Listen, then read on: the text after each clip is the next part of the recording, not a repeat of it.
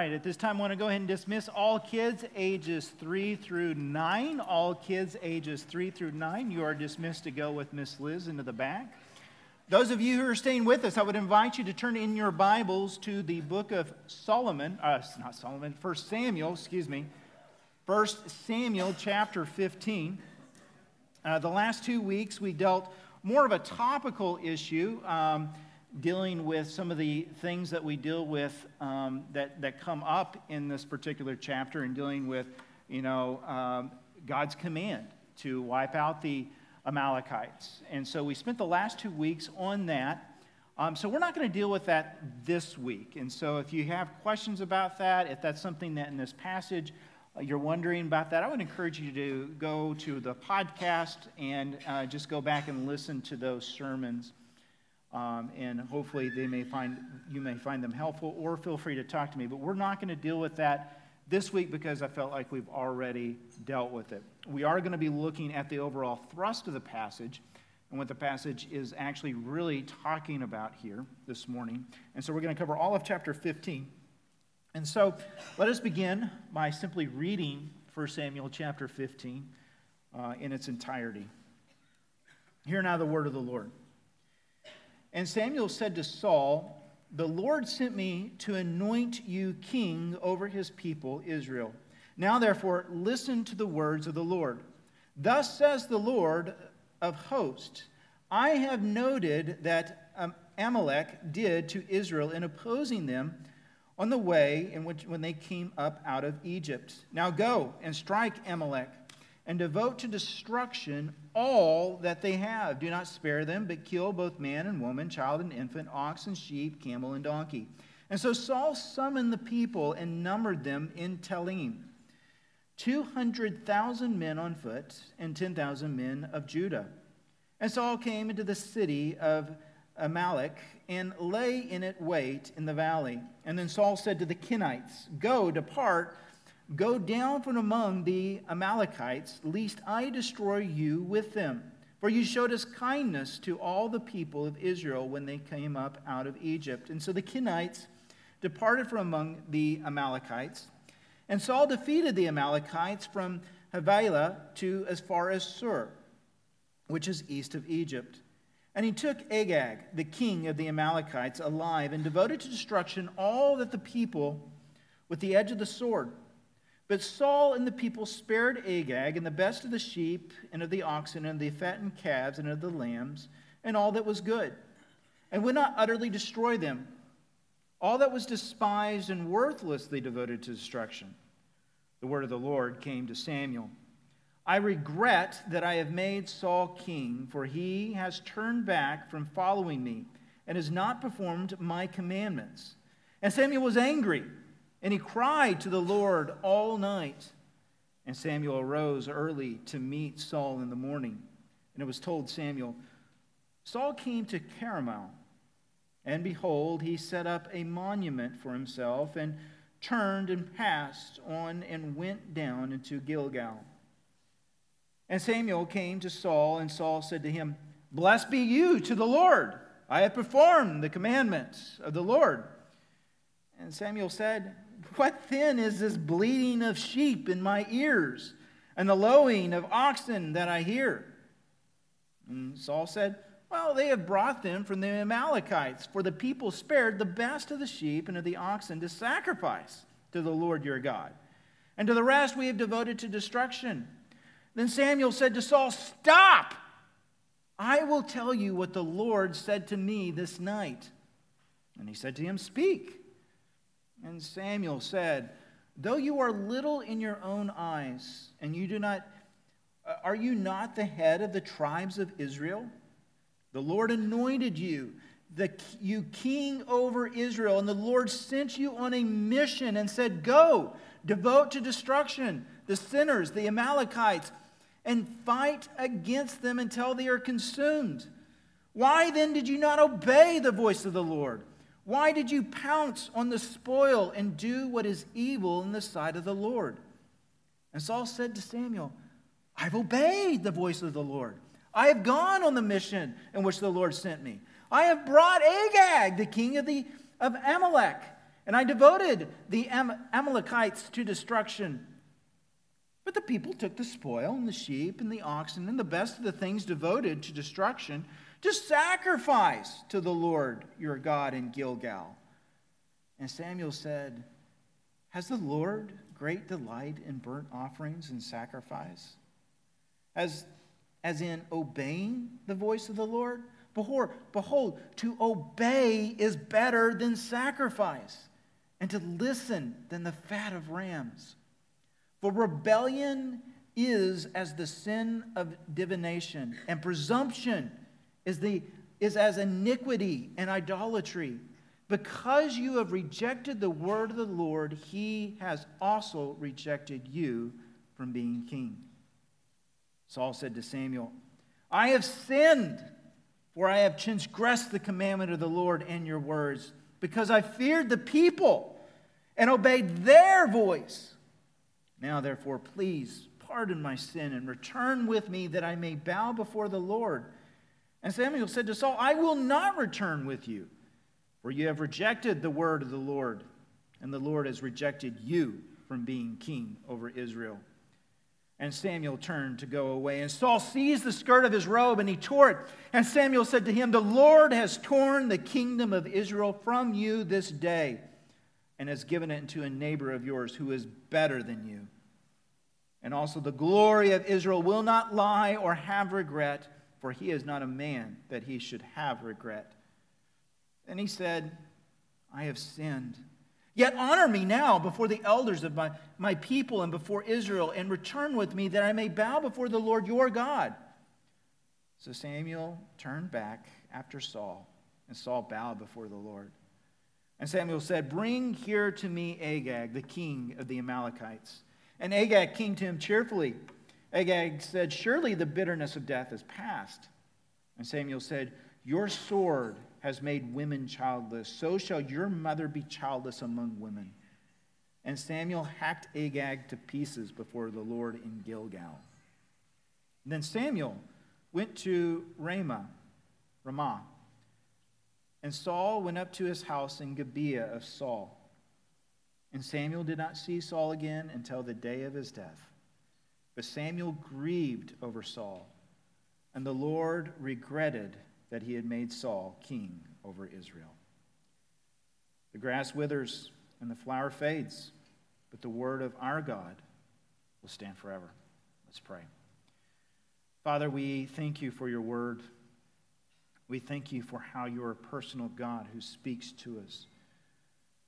You're transcendent and you're beyond our capacity to understand, but yet you, in your grace and your mercy, you seek to make yourself known to us. That is simply an act of your wonder, of your grace, and of your mercy. So, Father, as you reveal yourself to us, give us eyes that we might see, that it would penetrate not only our understanding and our mind, but from our mind it would renew our thinking, it would move into our hearts and it would change our very affections for you, for your people. And in changing our affections, it would move throughout our body to our hands and to our feet and to our tongues, and so that in all of life we may glorify you and submit and bow ourselves before you as our Lord and God to bring you glory as your grace works in us, making us like Christ. We pray this in Jesus' name. Let me give you a completely impure hypothetical scenario, right? Something that, of course, I would never, ever actually do in all of my years of marriage. But let's say I was this type of person to do what I'm about to describe. Let's say Mariana sent me to the grocery store to buy an item. Let's just, we will just say chocolate chips, right? Because she is making chocolate chip cookies for the boys. And so she has sent me to go get the ingredients for chocolate chips. And so I have a list, a very defined list of things that I need to get. And I'm trying to help her out. It's not that she necessarily needs me, she could certainly do them herself, but it's a way for me to be involved within the process of making these cookies for our children.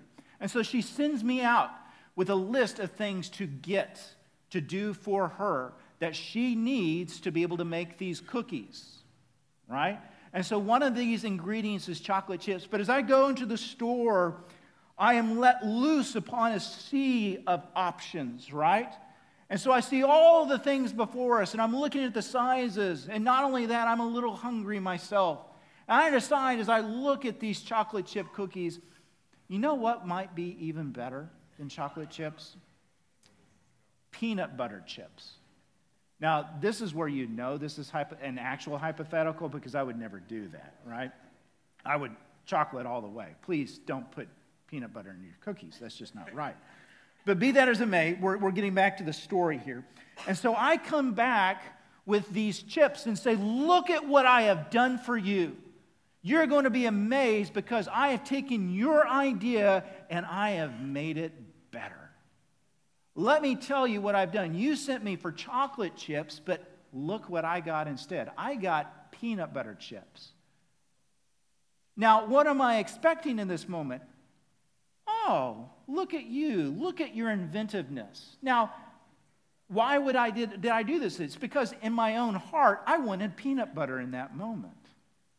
And so I decided this would be better, not only for me, but for everybody else. But as I hand these to my wife, my wife says, Hold on. I said to get chocolate chips. Yes, but wouldn't peanut butter be so much better? No, it wouldn't, because coming over to our house for these cookies is Nate, and Nate has a peanut allergy. He won't be able to eat these cookies that you think are so great. I knew what I was doing. I had, there's a very specific reason I'm making chocolate chip cookies and not a different dessert. There's a reason I didn't say, get what you want. I asked you to get chocolate chip cookies. And so I say, and I go back to the grocery store because I'm that helpful, right? And so I go back to the grocery stores and I'm looking, I'm still not feeling the chocolate chips, right? So I think, oh, I know. This is what is even better. Now, this is actually something that I might actually choose raisins. Let's do oatmeal raisin cookies, right? I hear that, amen.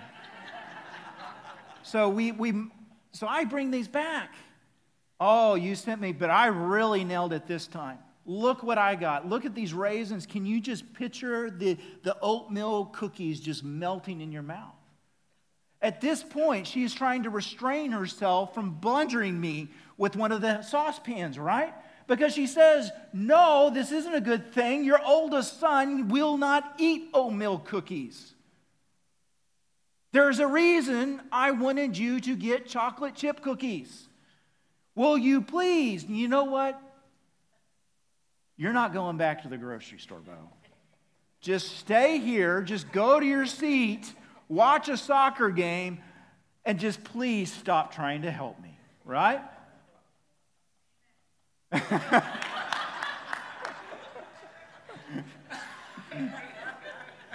now, what is going on behind this? There's two things going on. One of the things that's going on with this story is one, I'm actually trying to choose to get what I want rather than what the other person has told me to get. And what is inherent behind that? Ultimately, I don't trust Mariana to have given me what I think we actually should need. But behind is going on there is an actual rupture in the relationship. I'm thinking I know what's best. I'm thinking I know what would be best for our family and what she really should be doing. And what is in, is implicit, though certainly not something I would ever say out loud, least I die, is that I don't trust your opinion. I don't trust that what you're doing is ultimately good within there. We can make this as a simple, you're kind of silly, Bo, but behind that is ultimately a rupture of trust. It is ultimately a relational problem that is taking place. And that's why obedience really becomes so important. At the very heart of it is not the sense in which God is this abstract judge trying to look upon us as this person to say, Did you follow the rules? He's not some kind of old school Catholic teacher that is waiting for you to get out of line so I can bang you on the wrist with a ruler. Did you follow the instructions? No. But rather, a God who is calling us into relationship with Himself. The key function for all relationships is trust. And one of the most uncomfortable di- ways to diagnose our trust is ultimately obedience. Are we actually obeying? You see, we can give all kinds of lip service, but the test of our obedience, in many ways, is like the rectal thermometer. It's uncomfortable, but frankly, it gives the best measurement. I know that's a little bit of a graphic image. Hope you had coffee.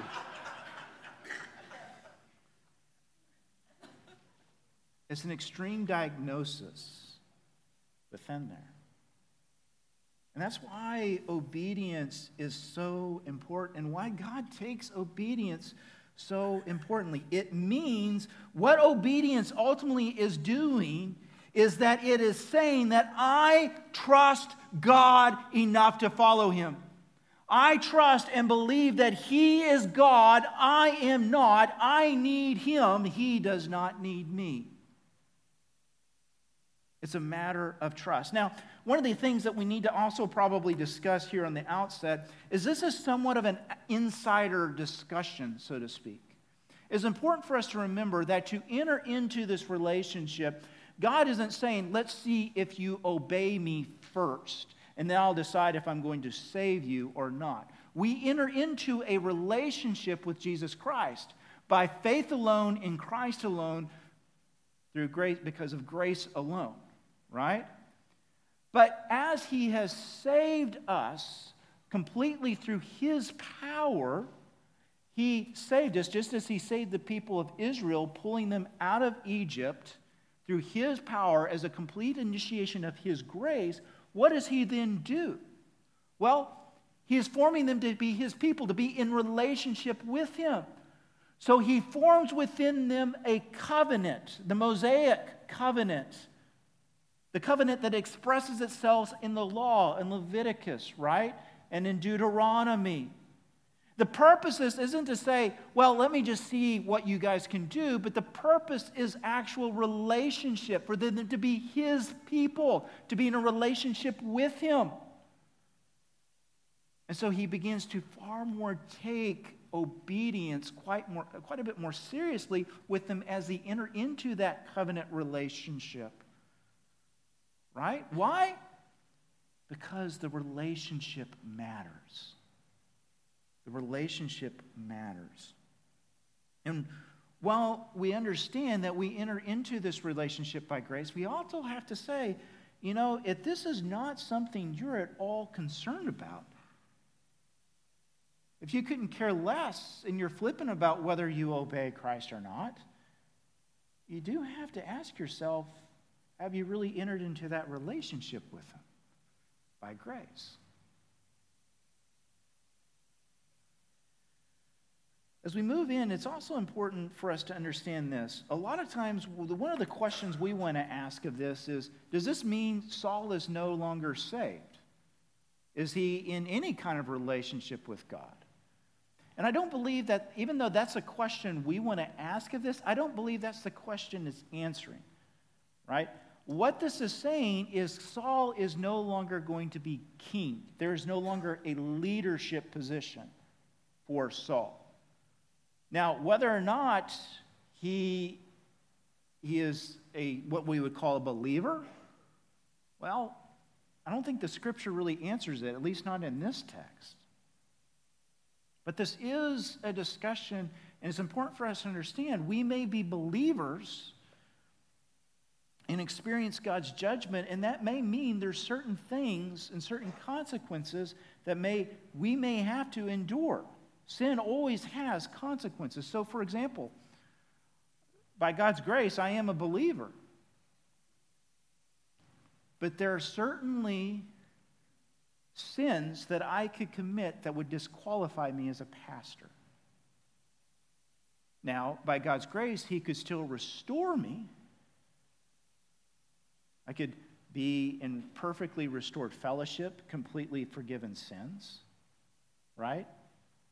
But still not necessarily be able to come back to the pastorate.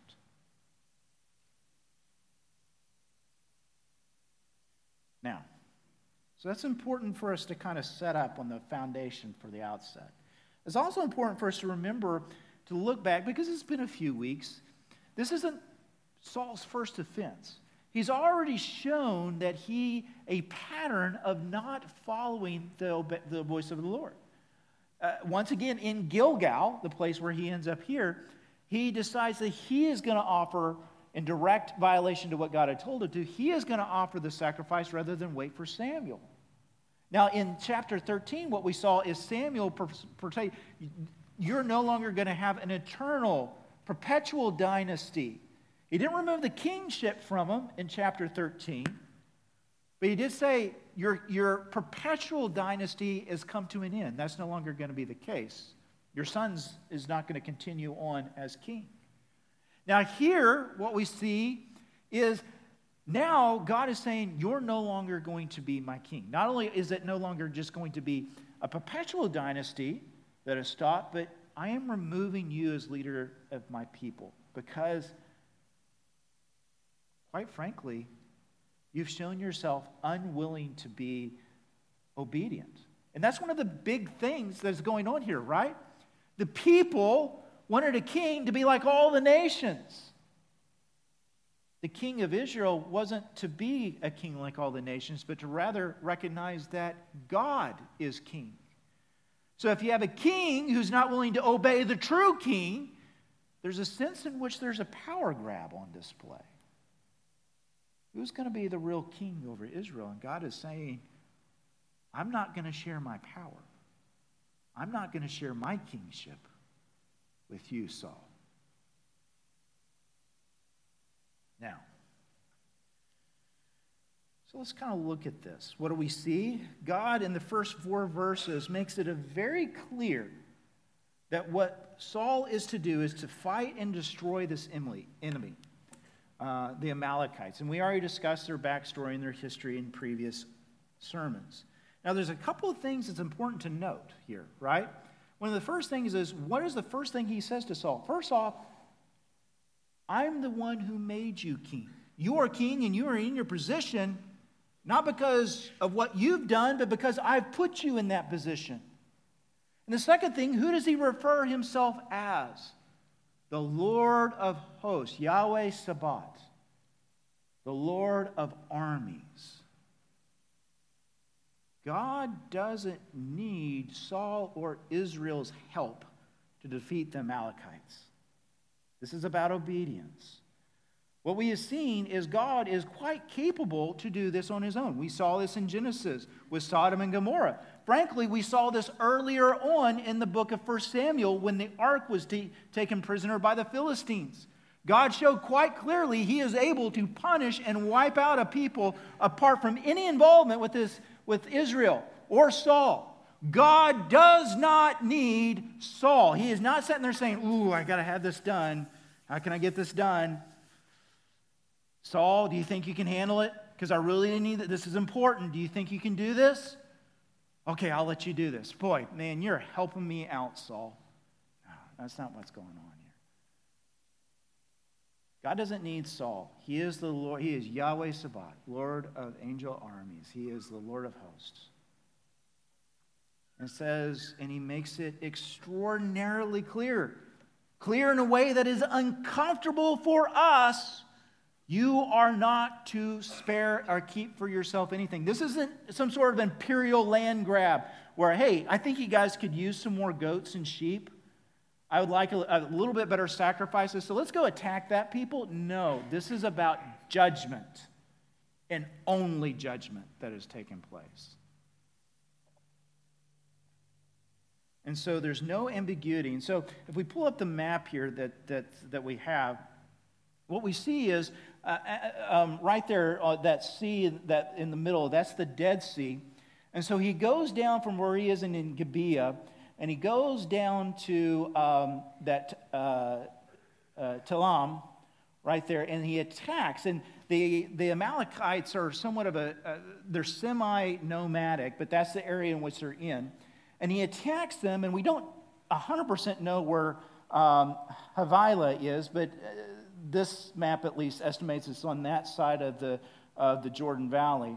And then, Shur, that's moving on into Egypt. And so you can see this is a very thorough defeat that he does. Now, he stops off before and he talks to the Kenites. Now, who are the Kenites? Just a little bit of a dig- digression. The Kenites were the ancestors of Moses' father in law, Jethro. And so they had kind of followed uh, the people of Israel into this area, and they were metal workers, they were metalsmiths within that. And so they tell them, You've always been good to us, so get out. And so they do. So they defeat them. He takes, instead of wiping everything out, what they decide to do is they take the king and the best of the fats of the sheep and the goats. And so, in other words, they look in and say, You know what? It sure seems like a shame to destroy this really nice goat because, man, that looks like that's some good lamb chops here, right? Why don't we just keep this and we'll offer it as a sacrifice? Yeah, I get to eat this and God gets a sacrifice. Surely God will like that better. I know I do. It makes sense to me. Let's do this. I know it says to devote everything to destruction, but wouldn't it be great if we kept Agag as this little slave king to remind everybody how big we are? And we got this slave. Oh, who is that slave? Oh, that guy used to be a king. Yeah, I'm that, I'm that big. I'm that kind of, uh, it's, I believe, what my son likes to call flexing on people. And so it's, it's a way of flexing on people, right? my son's doing, stop, just, just stop, just stop. And so he comes after this defeat, he goes back up, and if you pull the, the map back up, he goes back up to Carmel. Now, that's not Mount Carmel, um, but that is Carmel. And so he goes up and he erects, and this is interesting and actually quite telling, he erects for himself a monument, not to Yahweh, but to himself for his great defeat. And then he goes up all the way to Gilgal. And so Samuel, the Lord tells Samuel, look, this is it. This is the last time. I'm removing the kingdom from him. Samuel is upset. And so he goes out trying to find Saul, and he finds out that he's gone all the way from the south, all the way up, parading all of this spoil, parading this king, all the way up, all the way to Gilgal. And that's where he finds them.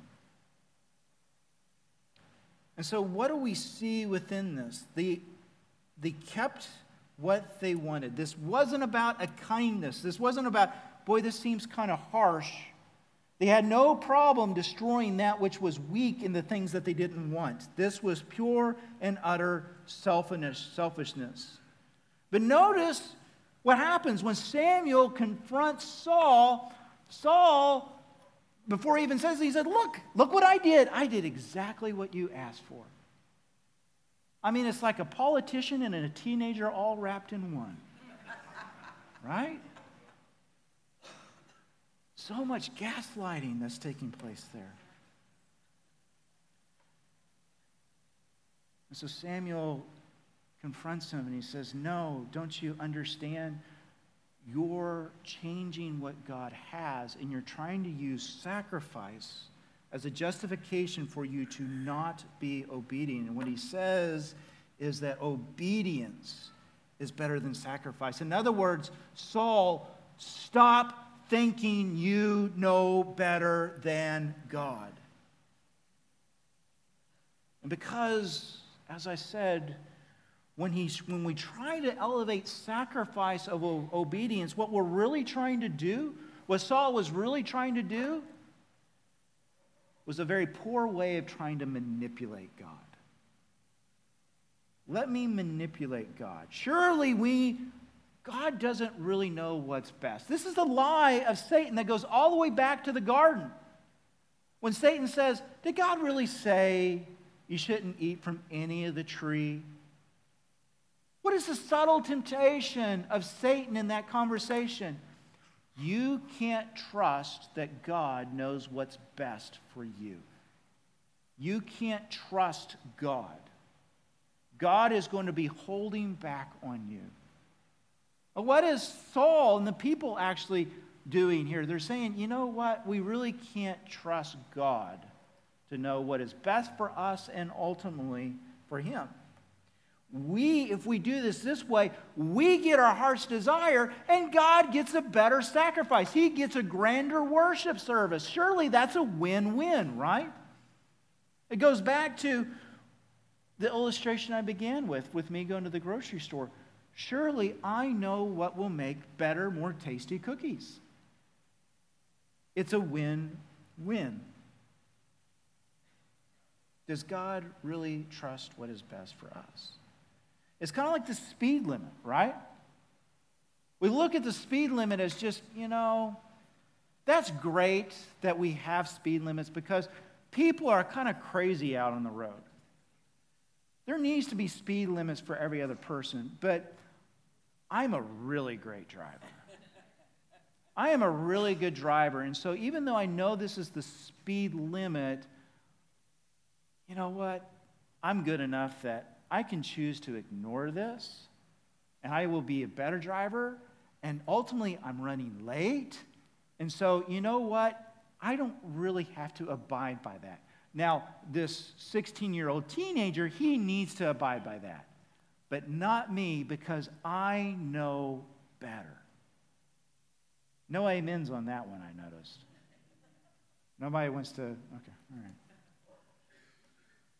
I ultimately say, I am more capable. And our culture in the United States, we're filled with this. We look at examples. For example, God is trying to hold back for our happiness. And therefore, when he says sex is for a man and woman who have committed into the covenant of marriage, we look and say, uh, you know what, that's pretty restrictive. I'm not sure I could. Does God really understand the, the way and the chemicals work in the human body? Does he really understand the way things work in our culture? That's pretty restrictive. If we just open that up, guess what? Not only will I get to do what I want to do, but more people will be willing to come to church. So God gets a bigger church, more people will be interested in Him, and I get to have sex outside of marriage. That's a win win. God says that we are to be a people of love, loving our enemies, even forgiving them. But doggone it, doesn't he know how dangerous those politicians are? Doesn't he know how dangerous this person is? Surely, if I get to hate him and post nasty things about them on social media, God will get the glory.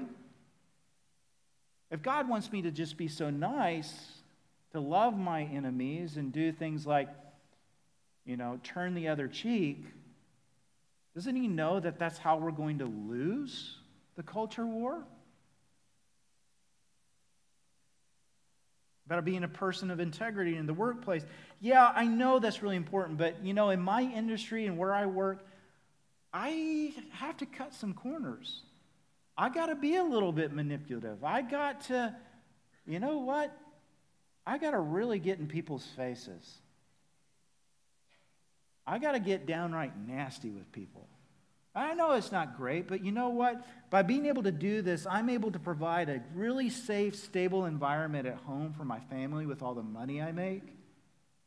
And look at how much more I'm able to give into the offering at church. What is the core behind all of that is ultimately two things it's we want what we want more than we trust God. We're saying that we know how to be happy, we know what's best for our lives, God does not. You see this within there is a break of relationship. Even in the leadership books, Patrick Lencioni, the five dysfunctions of the team was the very first dysfunction of any team, the foundation for any kind of a teamwork. It's trust. We have to trust. We can see that in our business models, but we don't understand this in the most foundational relationship we need. Now, it's also, you may be saying, well, what about legalism, right? I mean, many of us have come in and it's like, hey, you know, we've been infected and infested with legalism. We've had all these people who say, hey, you just need to obey, and they've made it nothing more than obedience. But you know what? That is the ultimate form of not obeying God, really, because that is the ultimate form of trying to manipulate God by saying, we will make him love us with our actions. We will control the situation. We will trust in ourselves, not in ultimate God. Last thing we'd also have to understand and remember that part of the reason we struggle so much with this is we live in a place where we don't trust our institutions, we don't trust our authority. But why is that? It's because so often institutions and authority, rather than, even in the church, rather than being obedience and living in the light, they viewed their self perpetuation and their glory and their reputation to trump obedience and dealing with scandals and things like that. And what is the fruit of that? Mistrust. What are they ultimately saying? We know more than God. God needs us to fulfill his mission. And in the United States, one of the things that's so difficult with this conversation is we have no shortages of Sauls that will go around and tell us that our partial obedience is actual full obedience.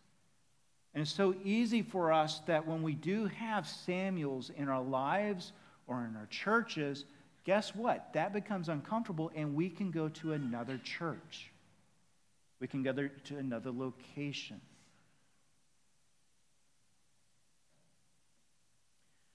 There's two important guardrails, two important guardrails that can help us stay on the path of obedience. Because we need to understand, all of us struggle with this. I don't care who, if you think you don't struggle with this, mm, I don't think you're being honest with yourself. I struggle with obedience. I struggle in this, no doubt about it.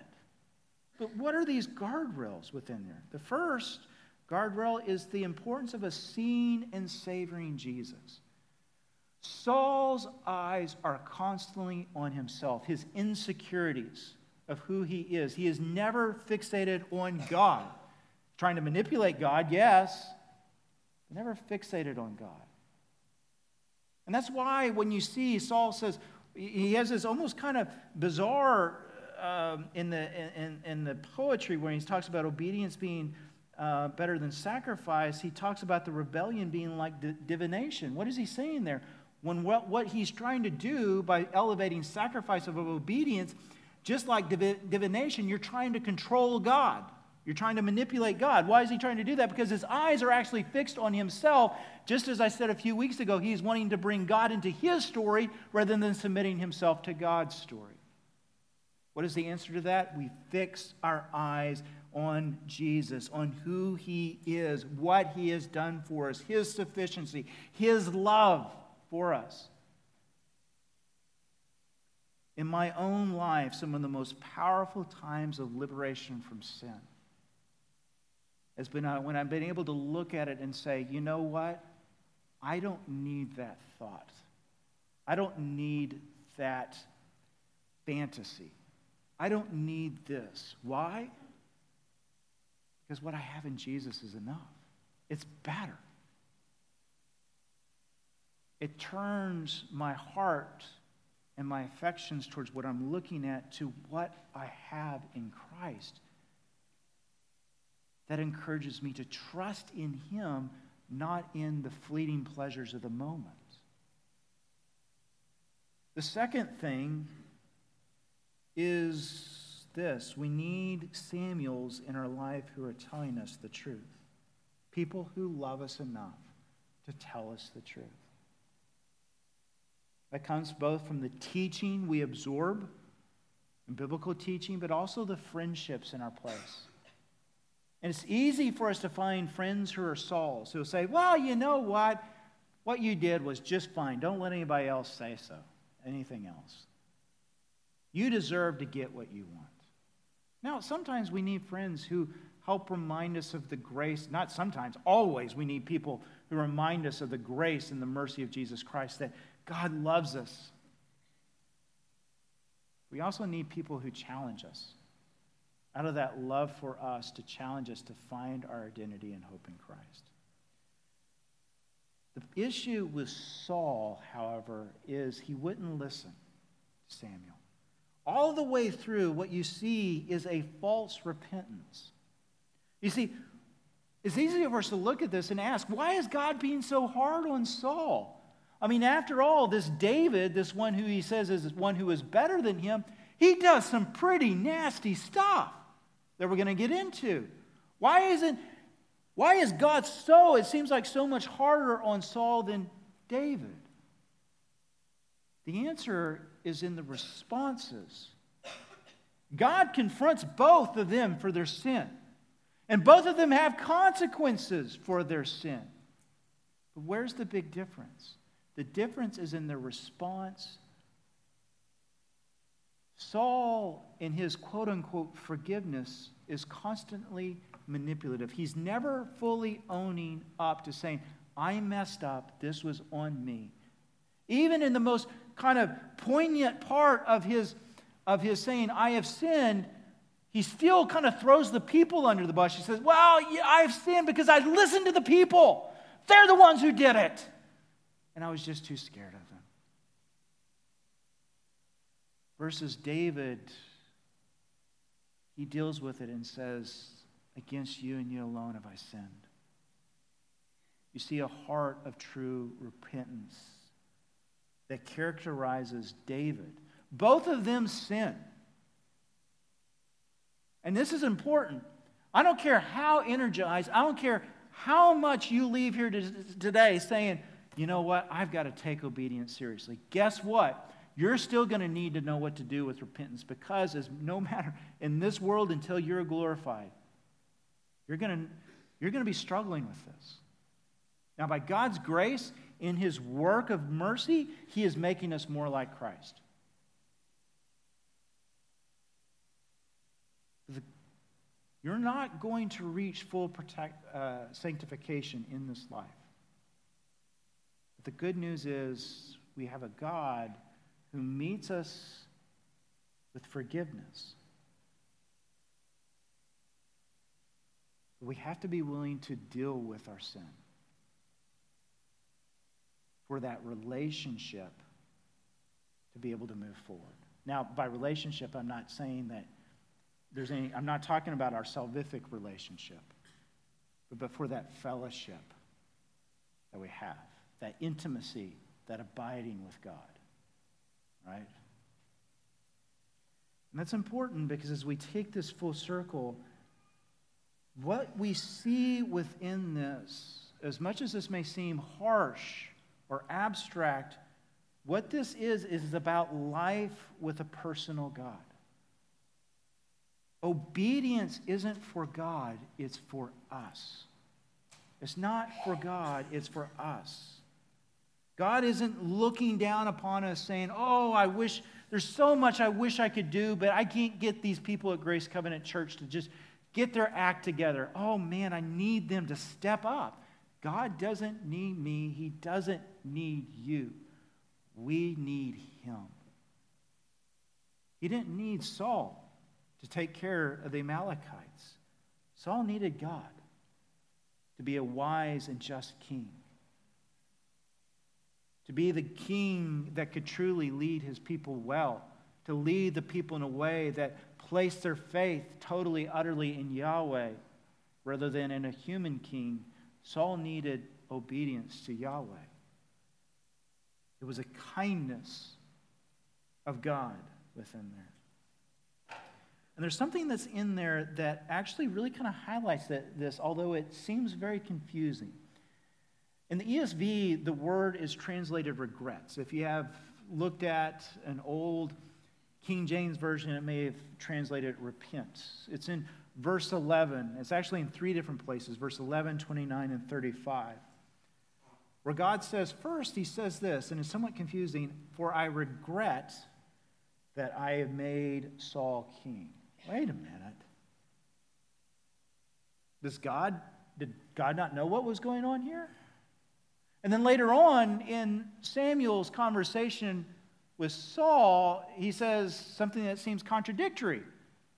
God is not like a man that he should regret. Same word. And then again in verse 35, it kind of echoes what was in verse 11 and God regretted making Saul king.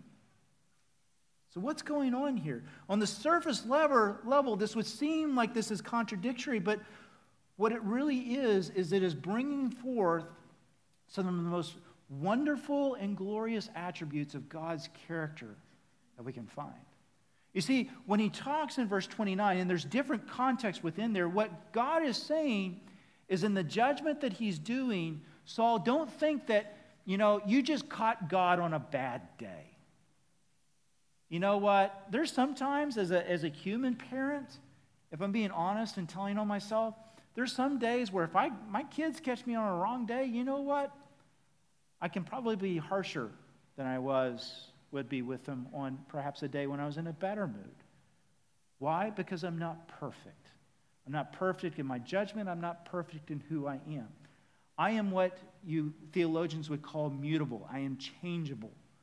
All of the universe is really changeable. We all are changing. You are not the same person you were 5, 10, 15 years ago. The universe itself is changing, is constantly in flux. But God, who created all things, He is what is called immutable. He is unchanging. He is already perfectly perfect. He cannot become more perfect than He already is, and He will never become less perfect than He already is and he is completely unchanging in his character. Now, this is a glorious and wonderful truth of us as Christianities. We can always know who our God is. He is completely, utterly unchanging. And so the promises He has for us will always be the same. The salvation that He offers us, we know, is secure and will not change. He is unchanging. And so when He says to us that we can be saved by faith, in the Lord Jesus Christ, by grace, we can take that to the bank. That will be the same yesterday, today, and forever. It is always going to be there. Who He is and His relationship to us will not change by grace.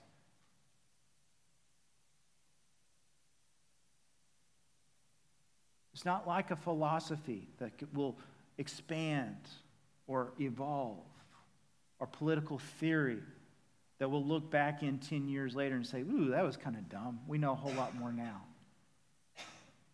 He is unchanging in who he is, he is immutable. And he confesses that. He's not wishy washy. But he's, what about verse 11 and 35? Why does God say that he regretted? Now, the first thing is important for us to understand this is a little bit of a difficult word to translate in English.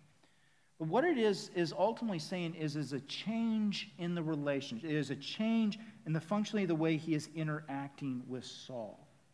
This actually word is, it can be used of a person who, who repents. In the Old Testament, so one who, for example, is doing sin and repents.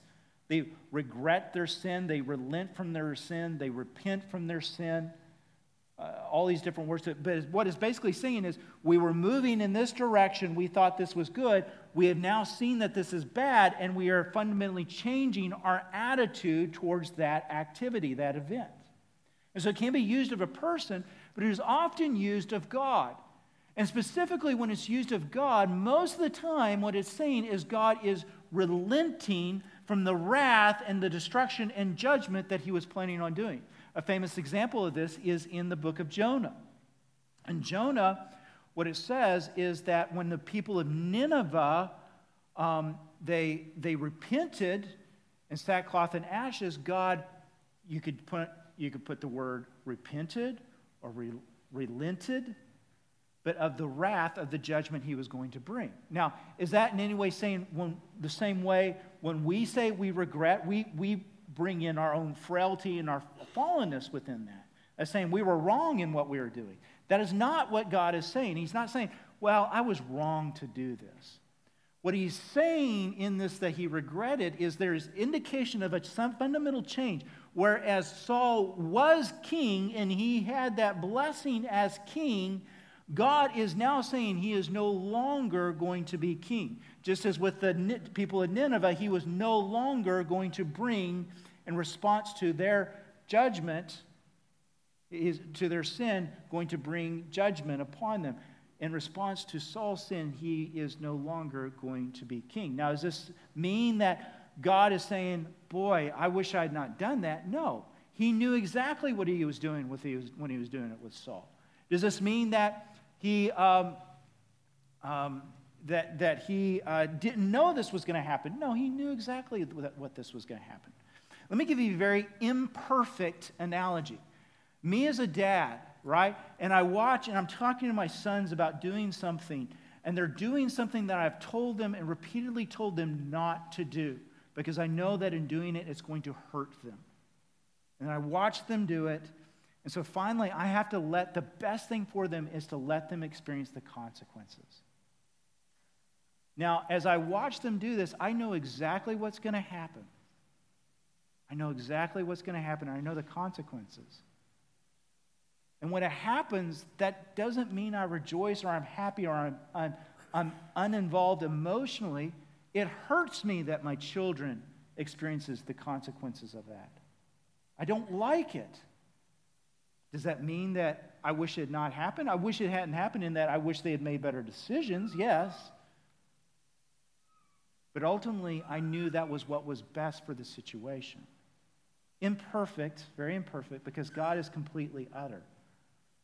But what we see within this is God is involved, though he knew exactly what was going to happen. He knew Saul's line of disobedience. He knew that he would ultimately bring in David as king. Despite all of this, God is not distant and impersonal within this.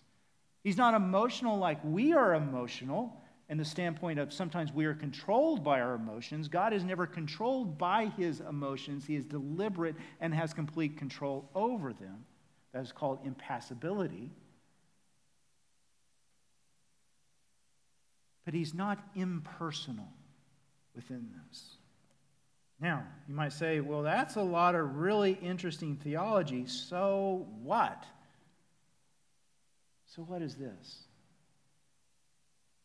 God is not like some distant judge ruling, but rather he is the God who is forming his people and is intimately involved. And he gives us our obedience to teach us to trust him. Why? Because he seeks intimacy with us. Abiding with him is the ultimate goal. And so we bring all this together in the act that we do today in communion. Because in the act of communion, we really have all of this theology bound up in one. We take of this theology, we take of this act of worship, and we recognize God is unchanging. Our salvation was secured for us by Jesus Christ, by the fact that He gave His body and His blood for us. That is the means by which we have salvation. That is unchanging, that will not change. We are taking communion today just as the first believers did following the resurrection of Jesus Christ. Our hope is unchanging. But also within this, we see the seriousness by which God takes our disobedience. He was not flippant about our disobedience, but for to deal with our sin, he dealt the ultimate cost, the body and blood of Jesus Christ for our sins. He wasn't flippant about it. He didn't just wave his hand and make it go away, but he entered into it personally and dealt with it. He was not flippant about it. And one of the key important things for us in our taking this communion is that we are not flippant about our sin. Doesn't mean we come to it and try to manage it, but rather we take our sin to the one who has already dealt with it. The third thing, and I already highlighted this, is it shows the personal nature of God. In dealing with it, he wasn't flippant, but he dealt with it personally. And so this represents the fact that God has united himself with us. As we partake of this, we're reminded of an unchanging God who has completely and utterly dealt with our sin, but also seeks for us to abide with him, to know him, to be, you, to be one with him, for him to be our food, and for us to completely and utterly trust in him for his, our sake, not his. Because he is seeking to feed us. We can't feed him. He is giving us what we need, not the other way around. So if you're a believer here today, we would invite you to come, partake of the elements, and to be reminded as you take of them of who God is. And what does it mean to be part of his covenant community? It doesn't mean we become flippant of sin.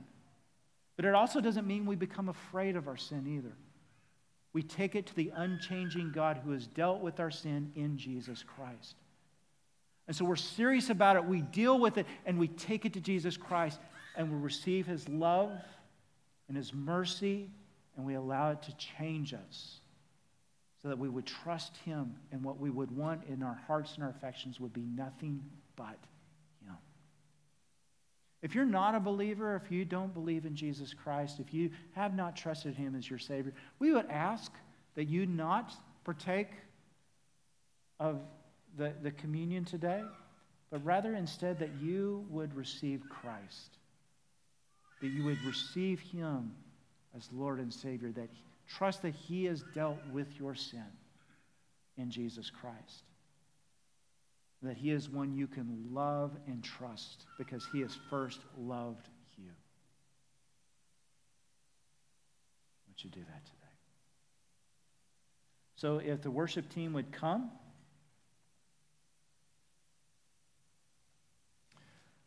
Father, we thank you for your grace and your kindness. We thank you for your love and for your mercy. And we just pray, Lord, in the midst of this, that by your grace, you would, you would take your message as you gave it to Saul through Samuel, that you would take the places in our lives where we haven't been taking obedience seriously, and that we would throw it before your throne. We thank you, Lord, that we don't have to be afraid as we do so, but rather we can give it to you knowing that you love us more than we could possibly imagine. And so, Father, I just pray, Lord, that you would strengthen our relationship, that you would enable us by faith to trust you in all things, to trust that what you're doing is you're bringing about shalom. You're bringing about your goodness, even when we don't see it, so that we might surrender our entire lives before your goodness and in your throne. We pray this in Jesus' name.